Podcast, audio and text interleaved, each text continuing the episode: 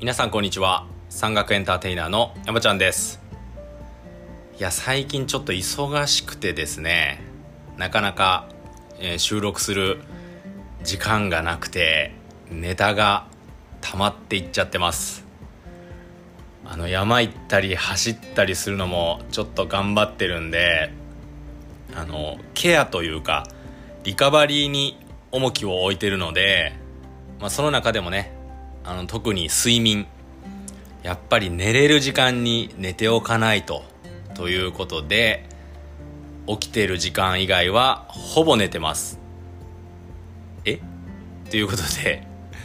起きている時間以外はほぼ寝てます。いやこれねあの一人のラジオソロの辛いところで突っ込んでくれる人がいない。それ当たり前やろ。言ってくれる人がいないっていうのは辛いところですよね。あまあ こんな冗談は置いといて今回はやっとですねこの回が来ました。そう立山です。ずっとねやりたかったんですよ立山。今回はね立山に行ってきましたので、えーそのお話と立山とはどういう山なのかっていうのをお伝えしたいと思います。立山。もうねあの山を登られてる方なら一度は聞いたことあるんじゃないかなと思います、えー富山県にある、えー日本三霊山の、えー一つです。日本三霊山。これまでにもやってきましたねラジオで、えー白山と富士山とこの立山ですね。昔から信仰の厚い厚い山というふうに言われてます。これあのちなみに硫黄泉とか、えー八ヶ岳の回でもやったと思うんですけども立山という山はないんですよ。立山っていう山はなくて、えーいろんな山があるこの山域を総称して、えー立山と呼んでいます、えー連峰ですよね。立山連峰。八ヶ岳とかね、えー硫黄泉とかもそうでしたよね。八ヶ岳っていう山はない。けども、えーたくさんの山を総称して八ヶ岳と呼びますみたいな感じでこういう風に山域ですね。立山という山域です。昔はね、えー立山と呼ばれてたそうです。立山。その名の通りねあの太刀をですね太刀ねあの刀剣をこう立ち連ねたような山っていう説もあるし、えー神様が立つ山。神が立つ山とかね,、えーね切り立ってる山。切り立つ山とかで立山と呼ばれていた歴史があります。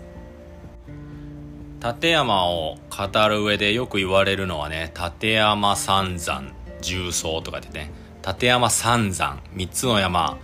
があよく名前に挙げられます。立山の主峰は小山ですね、えー立山の小山。小山神社とかありますね、えーご祈祷とかもやってます、えー小山の上には社務所もあって、えー宮司さんがいてご祈祷してくれます。この小山とえー一般的には大南寺山という山と富士の折り立てという山ですね。ピークがあ立山三山と呼ばれるんですけどもこれ載ってる文献とか、えー調べる情報とかによってこの三山が別の三山だったりする場合もあります。信仰的な兼ね合いもあるかなと思うんですけども、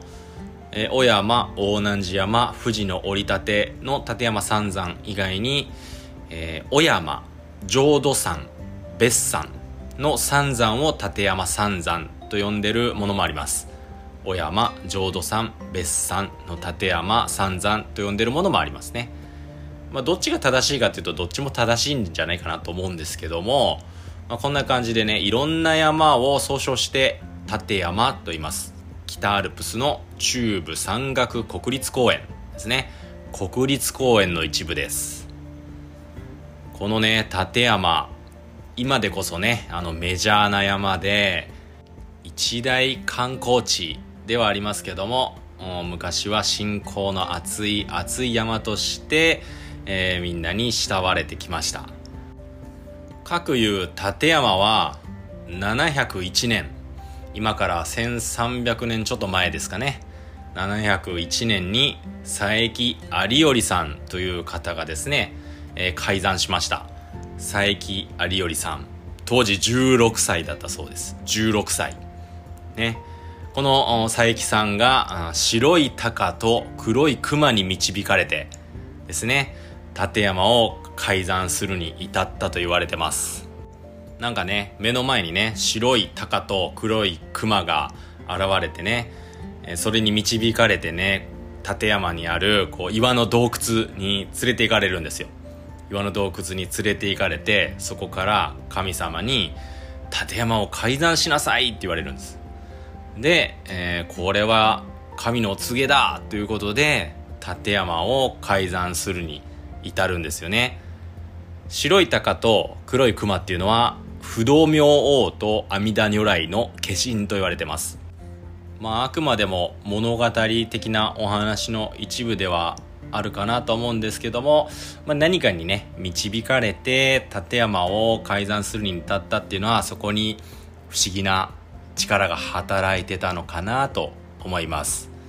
でね立山に行ってみるとねすごいね広大なね三鷹原とか室堂平とか広大なこう大地に立山とか地獄谷とかねあの噴煙の湧いている本当にこうパッと見たら地獄みたいな場所もあるわけですよ。でそこをね極楽と地獄ということで位置づけてそれをねこう絵に描くんです。マンダラっていうねこの絵をね残してその絵を使ってね全国に布教活動をしていくんですよ。マンダラをねこう全国に持ってってね立山にはこういう場所があるんですよ。極楽と地獄が体験できて生と死の世界がこう一緒に集ってる場所で、え、自分の身を清めて生まれ変わりましょうみたいなこう信仰を広めていくんですね。それが立山修験。立山信仰につながっていって当時はねテレビもねラジオもね時代なんでやっぱそういうねこう信仰とかもね一種の娯楽的な立ち位置にあったんじゃないかなと思うんですけどもそれを見た人々はですねうわすげえなんだこれ行ってみたいなっていうことで、えー、こぞって立山にこう詣でるようになるわけです。で苦難の道を乗り越えてたどり着いた先に今のね室堂とか、えー、三鷹原みたいなあのすごい雄大な景色が広がる上に小山ですね立山が鎮座してるわけです。そしてねその立山に登ると剣岳というね死の山地獄の針山が見えるわけであそこには近寄っちゃいけねえっていう話になるんですよ。そこもね、えーと、全て曼荼羅に描かれてます。なのでねあの立山曼荼羅なんかってこうネットで調べてもらうといろいろ出てきますんで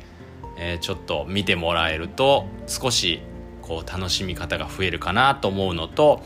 あの曼荼羅が飾ってあるというか曼荼羅が見れる美術館博物館ありますんであの立山に。そちらにこう寄ってみていただいてもいいかなと思います。こうやってねちょっとね立山の歴史とか成り立ちを本当に一部だけ話すだけでもこんだけ尺取るんですよ。やっぱり立山もねポテンシャルが高い。日本三霊山はめちゃくちゃポテンシャルが高いですね。でちなみにあの昔は富士山と一緒ですね。立山は女人禁制です、えー、女性の方は、えー、入れなかった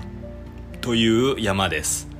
今でこそね女人禁制とかっていうとねちょっと社会問題になりそうな話題ですけどもえー、このね女人禁制を打ち破ってこう立山に入った方が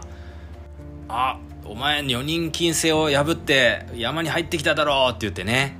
杉に変えられるんですよ。木にね形を変えられるんですよ。それがね美女杉と呼ばれて今の美女平です。美女平にある杉ですね。これが美女杉と呼ばれる女人禁制を破った女性が杉に形を変えられたっていうなんともホラーみたいな話があるんですけどもそういう言われのある場所が、えー、立山ケーブルカー。の終着点にある美女平という駅の杉になります。知ってましたか？ちょっと怖いですよねこれ聞いたら。でもねあのすごい立山杉が立ち並ぶもう原始林というかすごい趣のある森なので、えー、立山ケーブルカーを降りて散策することもできます。まあ普通はねそこからアルペンルートに乗って室堂まで行くんですけど、まあ、の美女平で降りて散策して歩きながらとかもできるんでちょっとねあこれが言ってた立山杉かっていうかこれが美女杉なんだみたいなね。そういうのをちょっと見てもらいながら散策してもらうのも楽しいかなと思います。あとね立山は三栗ヶ池とかね緑ヶ池とか言ってね池もたくさんあるんですよ。室堂平っていうところに、えー、それらは火山湖です。火山湖。なので、えーと、立山は火山です。火山ですね、えー、地獄谷の噴煙とかもあれば火山ですね。なので温泉も湧いてます。温泉も湧いてますね。なので昔の人はね本当に驚いたと思うんですよ。立山という場所に行ってみて。極楽のような場所が広がる反面地獄のような谷があって剣岳のような針山のようなもう地獄の山がそびえ立ってる場所っていうのを見て本当に驚いたと思います。そこにね神がかり的な何かがある。要は神の住む山だ。神が立つ山だというふうに位置づけたのは当然のことかななんて思ったりもします。この立山は2人の神様が祀られています。2人っていうのかな？二中っていうのかな？えー、イザナギの御事と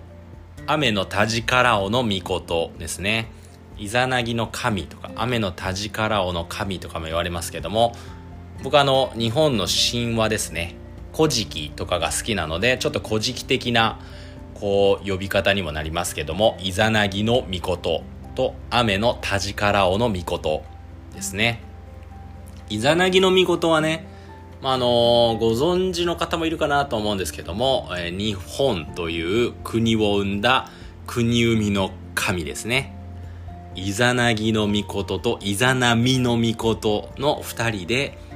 国生みの儀式をして日本という国を生んだその神様の一人です。イザナギの御事ですね。この神様と雨の田力尾の御事ですね。僕ね、この雨の田力尾の御事好きなんですよ。このね、雨の田力尾の御事、なんか早口言葉みたいですけど、雨の田力尾の御事ですね。あの、天上界、要は神様の世界で最も腕力の強い神と言われてます。えなので、スポーツの神様とか、勝負の神様とか、あとは技、技芸ですよね。技とか芸事の神様として祀られています。雨の田力尾の御事。3、はい。そうですね。はい。雨の田力尾の御事。この、えー、雨の田力尾の御事の有名なお話、天の岩戸伝説というお話にも登場してきます。昔ね、天照大神っていうね、太陽の女神がね、あの日本にいたんですよ。天照大神。この太陽の神様がまあ諸事情からですね岩の洞窟に引きこもっちゃうんですよ。閉じこもっちゃって出てこなくなっちゃうっていう事件があってどうなるかというと太陽の神様なので昼がね来なくなるんです。世界が闇に包まれてずっと夜なんですよ。もう明るい太陽の神が洞窟に隠れちゃって昼が来ない世界になっちゃった。ね、やっぱ困りますよね。人々はね、困るんですよ。困って何とかして天照大神を岩の洞窟から出さないといけないなってなってこう知恵を出し合ってこうある策に出ますそれがですねこの岩の洞窟の前こう大きい岩でね飛び出されてるんですよ。なので開けれないんですけどこの岩の洞窟の前でこう祭りをするんですよ。パーティーするんですよ。みんなでね酒飲んでねやれ歌えやれ踊れって言ってねめっちゃ楽しそうにするんですよ。したらアマテラスの大御神が「あれ？私がいないはずで世界が闇に包まれてるはずなのに外の人たちは楽しそうってなるんですよ。なんでだろう。私いなくてもいいのかな？なんで外の人そんなに楽しそうなんだろう？何が行われてるのかなって言ってちょっとねその大きな岩をこうずらして隙間を作ってね外の様子を伺うんですよ。その瞬間を見計らってこの天の岩戸という大きな岩を押し開けてぶっ飛ばして岩の洞窟からアマテラス大神を引きずり出した人がいます。それがこの雨のタジカラオの御事なんですよ。この雨のタジカラオの御事が岩戸を吹き飛ばしてですねアマテラス大神を岩の洞窟から引きずり出して世界にまたこう日の光が訪れた太陽が戻ってきたよっていうお話です。これがね天の岩戸伝説。ちょっとねだいぶはしょってますけどまあこんな感じです。ちなみにこの時に吹き飛ばしたというか雨の田力の御事が放り投げた岩が現在の戸隠山ですね。戸隠神社の辺りに落ちた、まあ、山になってるというので長野県のですね戸隠山戸隠神社。ここもねかなり信仰の厚い山になるのでまた機会があればこの山のこともお話ししたいなと思いますけどもこの時に放り投げた岩がまた別の山になるみたいなね。日本の神話ってそういう風にこうつながっていって各地ですね日本各地の地名とか山とかそういうものに結びついていくっていうのは本当に面白いというか飽きさせないところがあるなっていうので、えー、結構好きなんですよ。はい、まあ、立山の歴史というか成り立ちみたいなことをバーッとこう流して説明させていただいたんですけども今はねそこまでこう信仰の山というよりもどちらかというと世界的な一大観光地というようなイメージが強いと思います、えー、1971年ですね。立山黒部アルペンルートという道が全線開通しました。これによってですね立山にこうアクセスしやすくなったというか誰でも立山にアクセスできるようになったので、まあ、この雄大な自然が一大観光地となったわけですね。よくね雪の大谷なんて言いますけども除雪した道路除雪したねアルペンルートのもう壁ですよね。雪の壁がもうすごいんですよ。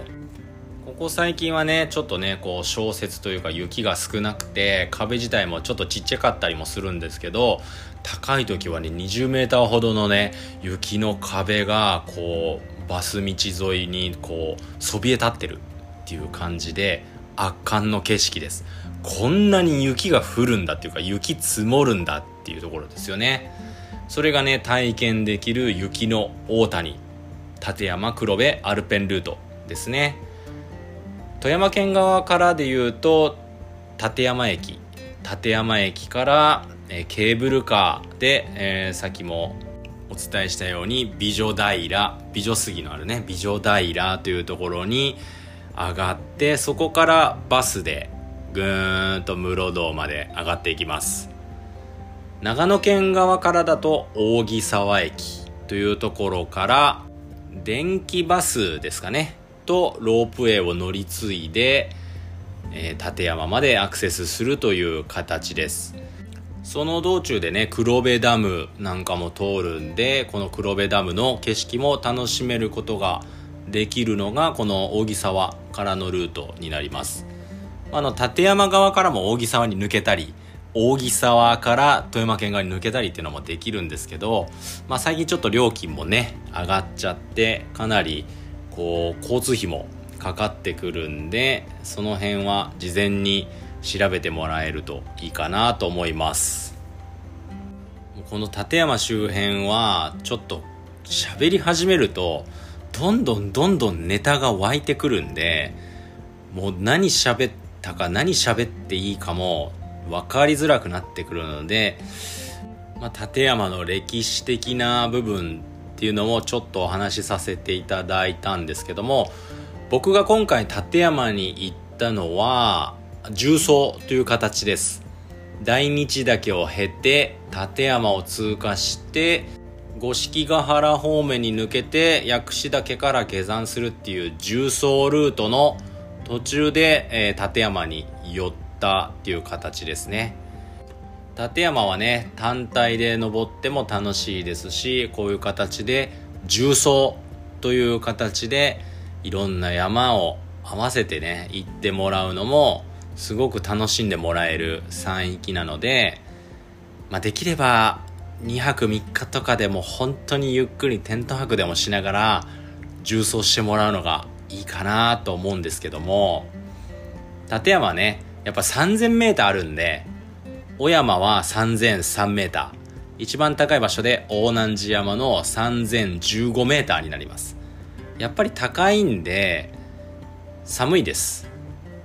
まあ風とかなければそんなに寒くないかもしれないですけども風が強かったら寒いです。で朝晩は結構冷えます。なので防寒対策とかあと天気もやっぱり変わりやすい時期になってきたのでレインウェアとかそういうですねえー、悪天候になった時の対策もしっかりしていってもらえればなと思います。まあ、立山についてはもっともっと喋りたいことがたくさんあるんで、まあできればね、また第2回の立山会やりたいなと思いますんで、楽しみにしていてください。あとね、まあ私事的にはなるんですけども、この今回の立山重曹は、まあねあの言っちゃあれですけど来年の TJAR のためです。来年の TJAR トランスジャパンアルプスレースに出場するための、まあ、トレーニングでもあります。ねいよいよって感じですよね、あの出るためにはたくさんの要件を満たさないといけなくてそれをねまあ目指している人の間では宿題なんて呼んだりするんですけどその宿題のための参考です。なのである程度やっぱりスピードも意識しないといけないし装備とかもね厳選しないといけない。要は本番に即した形で、まあ、やんないといけないということで、まあ、ゆっくり楽しめたかっていうと楽しめた部分はあるんですけどもどっちかというとそっちにトレーニングに重きを置いてたのでまたねまあ、そういうの抜きにして僕も立山の方には行きたいなと思ってます、まあ、いよいよ宿題も始まって来年の TJAR に向けて頑張ってますということでまた応援していただければ嬉しいなと思います。では、えー、僕の活動はインスタグラムで配信しておりますのでそちらもご覧いただけるとより楽しんでもらえると思います。アカウント名は55登山 2022TJAR GOGOTOZAN と調べてもらうと出てくると思います。あとね山アップもやってます。そちらでもね活動記録上げてますので合わせてご覧いただけると別々の内容を上げてますんで楽しんでもらえるかなと思います。YAMA 小文字で山でひらがなでちゃん。山ちゃんと調べてもらうとこのラジオのアイコンが出てくると思いますのでそれが僕のアカウントになりますのでご覧いただければなと思います。はい。